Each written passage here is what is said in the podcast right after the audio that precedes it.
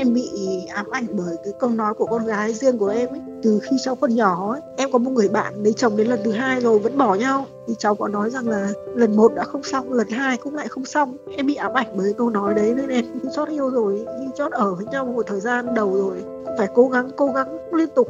Em sợ lại bỏ lần nữa để cho con mình lại phải buồn vì mẹ lần nữa. Xin chào các bạn thính giả, các bạn đang nghe podcast Bạn ổn không được thực hiện bởi báo điện tử VN Express. Chương trình có sự đồng hành của nhãn hàng Inat, thương hiệu liên kết với Hội Liên hiệp Phụ nữ để hỗ trợ các chị em bảo vệ bản thân, làm chủ cuộc sống. Em cảm giác như là em hay là bất cứ người phụ nữ nào hoặc là kể cả vợ cũ của anh ấy nếu mà không làm tốt cái nhiệm vụ đấy thì bọn em cũng không được coi trọng. Thì em cũng có hỏi là từ ngày con ở đây thì mẹ đẻ con, ông bà con với cả bố con có ai bảo với con là cô chăm con cô thương con như thế thì con phải yêu thương cô hay không ừ.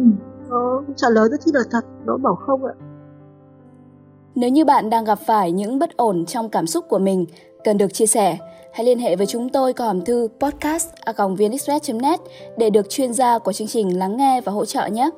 Chương trình Bạn ổn không có sự đồng hành của INAT và Hội Liên hiệp Phụ nữ, hỗ trợ nữ giới bảo vệ bản thân, làm chủ cuộc sống – còn bây giờ, hãy cùng đến với câu chuyện ngày hôm nay cùng với sự đồng hành của thạc sĩ tâm lý Trần Hương Thảo.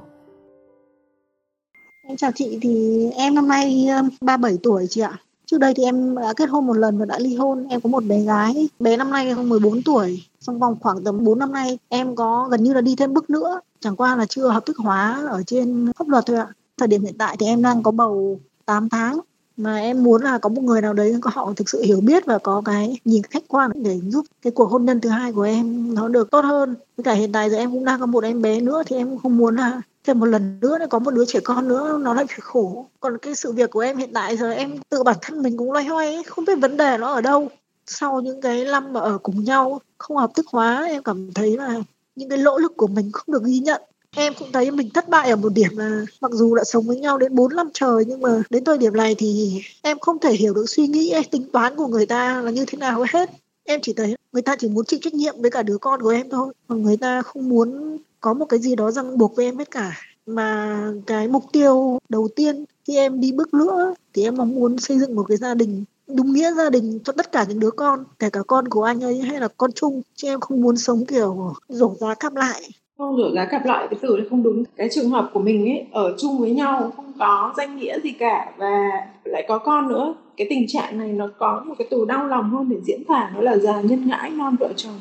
Dạ vâng, nhiều lần em cũng nói với anh đấy cái từ như vậy. Em cũng chia sẻ với cả chị là em đã chọn lựa một là em sẽ sống hy sinh tất cả như những người phụ nữ người vợ bình thường để phun vén một gia đình còn hai là em sẽ sẵn sàng em chấp nhận là nuôi con một mình chứ em không sống kiểu lửng lơ như vậy. Rồi ok. Bây giờ chị sẽ hỏi vào các cái chi tiết trong cái câu chuyện của mình nhé thế thì dạ. Vâng. trước tiên là cái cuộc hôn nhân cũ của em này nó kết thúc như thế nào? Cái cuộc hôn nhân cũ của anh ấy nó kết thúc như thế nào? Và hai người đến với nhau ra làm sao? Cuộc hôn nhân cũ của em thì em cũng chia tay cũng khá lâu rồi. Sau khi ly hôn 7 8 năm thì em mới gặp người tiếp theo và anh thì ờ, sau khi ly hôn khoảng tầm 2 năm thì anh gặp em. Thì em với anh quen nhau là do qua anh là bạn của anh trai em ạ. Hai gia đình cùng một phố gia đình hay là về mọi thứ thì hai người gần như là rõ hết về nhau rồi. Thì mới đến với nhau ạ. Với vợ cũ thì có một bé trai một bé gái. Tiếp tục yêu thì em có gặp anh ấy với cả vợ anh ấy. Ừ. để ba người cùng ngồi nói chuyện. Và em có hỏi rõ ràng là anh chị có muốn quay lại với nhau hay không? Và họ đều trả lời với em là họ không muốn quay lại với nhau nữa Ừ.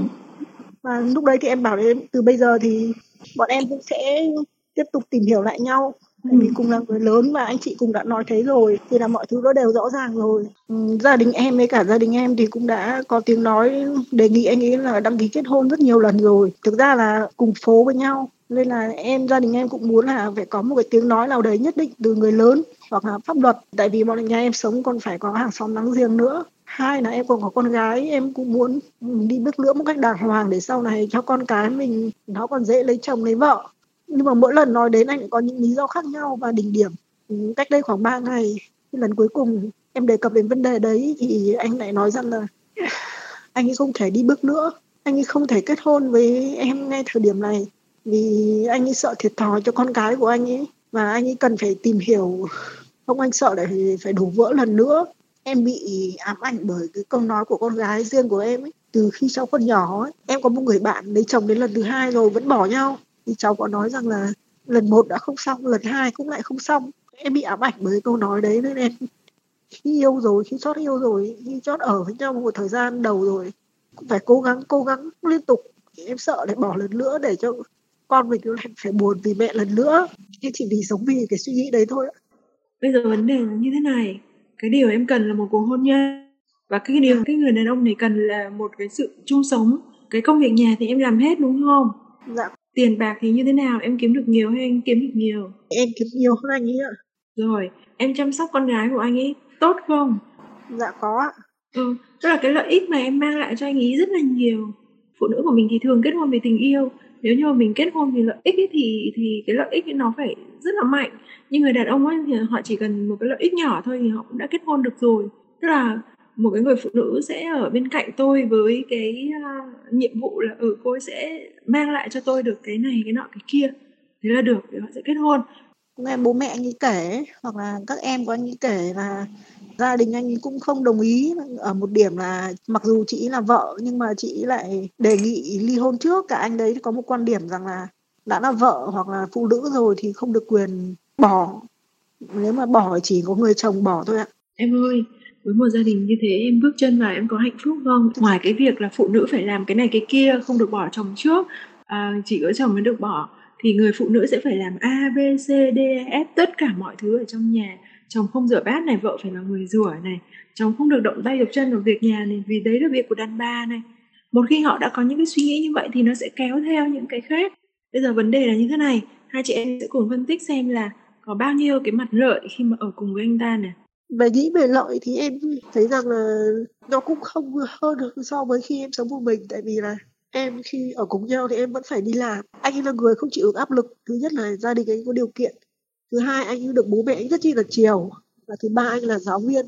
Anh quen cuộc sống ổn định rồi. Anh không bao giờ chịu được áp lực gì hết cả. Nên những việc lớn ở trong nhà về kinh tế hay là việc lo toan mọi thứ lớn ý, thì đều là em tự đứng ra em giải quyết hết. Nếu mà ở với anh ấy thì chỉ có cái là người ngoài bên bố mẹ để em nhìn vào bố mẹ để em yên tâm là tại vì đêm hôm hoặc là khi em mệt mỏi có người chăm sóc thôi. Khi người ngoài nhìn vào là trong nhà có một người đàn ông thôi em có chồng thôi. Vậy ngoài ra không có gì lợi hết cả. Tại vì ấy không có một người phụ nữ nào lại muốn trở thành một người mẹ đơn thân khi tôi đang có chồng phải quá đáng lắm thì tôi mới rời bỏ khỏi cuộc hôn nhân đó. Cho nên là tất cả mọi người đều rất thương. Em tự hỏi em nhưng mà không không biết hỏi ai. Với tất cả những cái sự việc như thế cái thực tế nó như thế quyết định chia tay như thế này phải là có ích kỷ cho đứa con của mình hay không? Thật ra xã hội của mình nó đang vận hành theo cái chiều hướng là cái quyền con người nó được nâng cao ấy em. Ở bên nước ngoài ấy, họ đã chấp nhận cái chuyện một cái người mẹ đơn thân và họ rất vui vẻ với cái chuyện đấy. Thì cái xã hội của mình cũng đang vận động theo cái chiều hướng như vậy và cái việc mà bé nhà mình lớn lên trong một cái môi trường lành mạnh, có được tình yêu thương của ông bà này, của mẹ này, nó quan trọng hơn là khi mà em ở trong một cuộc hôn nhân, lúc nào em cũng dằn vặt, cũng đau khổ. Thì bé nhà mình làm sao mà lớn lên mạnh khỏe được em? Cả về mặt thể chất lẫn mặt tinh thần nhá. Khi mẹ khóc nhiều như thế này này là con rất là bị ảnh hưởng. Khi mà em nói ra cái chuyện là em sẽ rời bỏ đi trong khi mà mình đang bầu 8 tháng như thế này thì thái độ của anh như nào nè? Các lần trước đây thì anh nếu nói là anh ấy thương em lắm anh ấy muốn em suy nghĩ lại chỉ vậy thôi ạ. Từ đó đến giờ thì ờ, sau khi mà mình nói chuyện với nhau rất nhiều ấy, thì mình thấy cái người đàn ông này ngoài cái lợi ích là làm một cái hình ảnh để cho dư luận đừng nhìn vào em thì anh ấy không có một cái tác dụng gì trong đời sống của mấy mẹ con cả. Và thậm chí là anh còn gây ra những cái áp lực về mặt tinh thần cho em nữa. Em luôn luôn trong trạng thái là tại sao tôi là một cái người phụ nữ như thế này? Tôi đã có con cả với anh rồi mà tôi lại vẫn không được công nhận tôi không được đón nhận một cái tình yêu thương gì từ anh cả. Mang bầu và sinh con xong em sẽ càng mong manh hơn về mặt cảm xúc.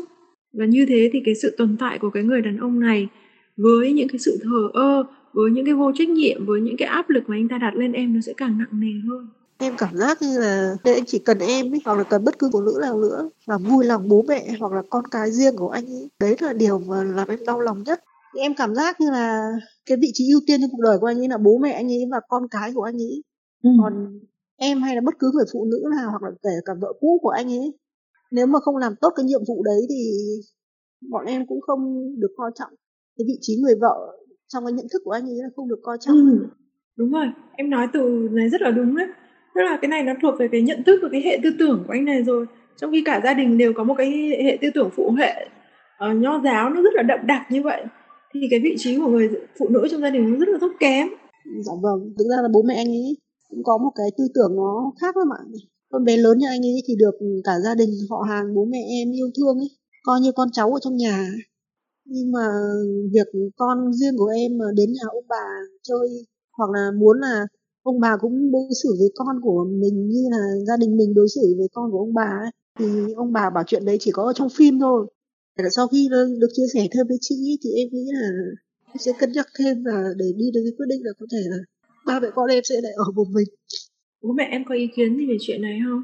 Thì thời điểm này em vẫn giấu chứ ạ. Em chuẩn bị hết mọi thứ để sẵn sàng vào viện một mình rồi. Bây giờ mình có mình này tuổi quá lớn rồi. Thì cả sai lầm tất cả là do mình gây ra. Nên em cảm thấy em chấp nhận được chị ạ. Em ơi đừng có suy nghĩ về chuyện đấy. Em suy nghĩ về cái quả đẹp mà mình gặt được ấy thì tất cả mọi cái chuyện xấu nó sẽ trở thành tốt. Tức là à tại vì tôi gặp được anh này cho nên tôi có kết quả đẹp là một cái đứa con xinh xắn chỉ có cái là sự việc này xảy ra nó là lần hai. Em cũng muốn là trước khi mình quyết định dừng lại thì cũng có một cái sự nhìn nhận lại bản thân mình, hoặc là có những cái gì khách quan. Còn về ví dụ như người thân hay bố mẹ em sợ do mọi người thương em ấy nên mọi người có những lời khuyên chủ quan, nó thiên về tình cảm. Em mong muốn là ví dụ như em sai ở điểm nào ấy, người ta sẽ nói với mình là em sai rồi, để xây dựng được một gia đình mới thì em sẵn sàng em sửa em đau lòng lắm. Ví dụ như em nuôi dạy con cái vất vả như thế, có một lần mà em đi làm xa đi công tác mấy trăm cây số về, đến nhà 8 giờ tối rồi em phải tự em đi ngâm mì, em ăn khi em đang bầu mì như thế. Chỉ vì đơn giản là con bé con ở nhà cắm nồi cơm với cả nấu cơm chuẩn bị sẵn. Bố mẹ anh ấy gọi con bé xuống, đến ừ, xuống nhà ông bà ăn cơm, để hôm đấy ông bà có thức ăn ngon. Em còn nói với anh thì anh bảo là, ông bà bảo nó xuống thì nó phải xuống thì em cũng có hỏi là từ ngày con ở đây thì mẹ đẻ con ông bà con với cả bố con có ai bảo với con là cô chăm con cô thương con như thế thì con phải yêu thương cô hay không ừ. nó trả lời rất là thật nó bảo không ạ em cảm giác như là gia đình anh với cả anh nghĩ rằng là việc một người phụ nữ đến sau ừ. phải chăm sóc con riêng của chồng mình là nghĩa vụ là trách nhiệm nhưng mà em thấy rằng uh, có nhiều người ta đối xử rất tệ tùy thuộc vào bản chất của người phụ nữ đấy thôi. Ừ. đấy không phải là trách nhiệm của họ. Vậy ra là em nhận ra một điều là bốn năm vừa ấy, em ở với gia đình họ gần như là em chỉ là một cái vật thay thế để chăm sóc cả gia đình. Khi mà mọi người không hài lòng cái gì mọi người đổ hết lỗi cho em. Nhưng mà khi em làm tốt cái gì thì mọi người đều không ghi nhận. Thậm chí đến bây giờ em có bầu như này rồi mọi người không vì những cái điều tốt đẹp mà em làm. Để mọi người cho mẹ con em một cái danh phận. Mọi người sẵn sàng bảo là cứ ở vậy được thì chấp nhận, không ở như vậy được thì thôi. Mọi người coi đứa con của em như là hư vô ấy. bốn năm trời rất nhiều lần em muốn bỏ rồi nhưng em không bỏ được. Mà đến lần này khi mình mang đứa con của mình em cảm giác như là mọi người có thể trả đạp em, nhưng mọi người không được phép quan trọng em với cả con, đứa con của em. Thì cái việc ông bà, mặc dù em chưa phải là con dâu, chưa danh chính ngôn thuận nhưng mà ông bà ốm đau, hay là dỗ tết ma chay, cưới hỏi gì ở bên nhà đấy, em đều là người lo hết. Tại vì chồng em không không biết làm gì hết cả. Mấy ngày vừa xong em nghĩ lại là bốn năm vừa xong em sống gần như là ngu ngốc. Một khi giá trị của em đã không được công nhận thì dù em có làm cái gì đi chăng nữa thì người ta cũng không đưa cho em điều em muốn. Em rất là tốt. Thế nhưng mà cái tốt này nó không mang lại được cái kết quả tốt đẹp cho mình. Thì ích kỷ một chút, tức là nghĩ cho bản thân mình một chút, thì chị nghĩ là em sẽ hạnh phúc hơn trong mọi vấn đề nha em luôn luôn phải nghĩ dùng cho chị là à làm như này tôi có thấy hạnh phúc không? Nếu mà câu trả lời là không thì mình không làm. Thế còn bây giờ em cứ tốt với tất cả mọi người, nhưng mà chính cái điều tốt đấy nó như một cái boomerang nó quay lại, nó sát thương em ấy thì chị không muốn. Bây giờ con của mình là 8 tháng rồi, còn một ít thời gian nữa thôi. Cố gắng trong cái tháng cuối cùng này, mẹ phải khỏe và vui để cho con ra đời mạnh khỏe. Nào bây giờ ấy, đứng lên lau nước mắt. Bây giờ hoa ban ở chỗ lăng chủ tịch đang nở rất đẹp. Ra đấy ngắm và hoàn toàn nghĩ về bông hoa đó. Để thư giãn tinh thần nhé đừng nghĩ gì về cái người đàn ông nữa tại vì họ không còn quan trọng trong cuộc đời mình nữa rồi. Em cảm ơn chị nhiều.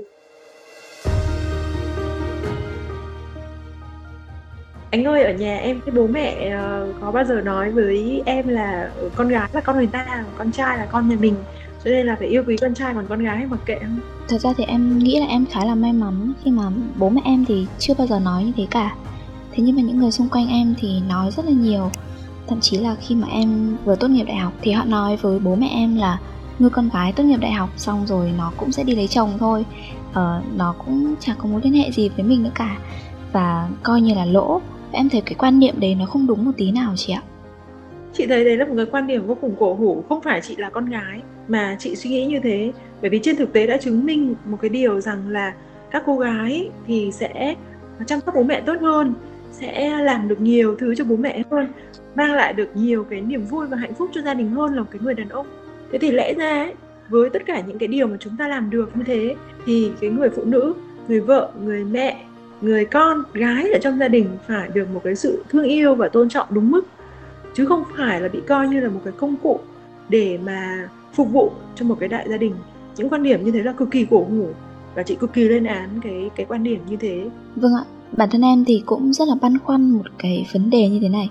Đấy là mọi người hay bảo là cái đức tính đẹp nhất của người phụ nữ Việt Nam, đấy là sự hy sinh. Em cũng đồng ý là như thế. Thế nhưng mà phải hiểu cái sự hy sinh ở đây như thế nào cho đúng.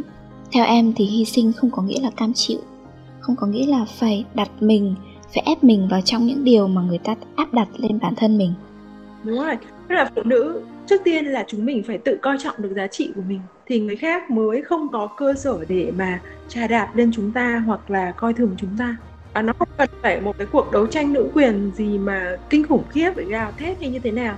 Mà nó đến trước tiên từ cái việc là chúng ta phải tự coi trọng cái giá trị của chính bản thân mình trước đã à, hôm nay thì cũng rất cảm ơn chị Thảo và bạn Chi đã tham gia cùng với bạn ổn không Vâng và các bạn thính giả thân mến, trong cuộc sống với bộn bề áp lực, bạn ổn không rất mong sẽ là nơi để quý vị có thể tìm được những lời khuyên, sự đồng cảm cũng như là những hướng đi cho vấn đề của mình.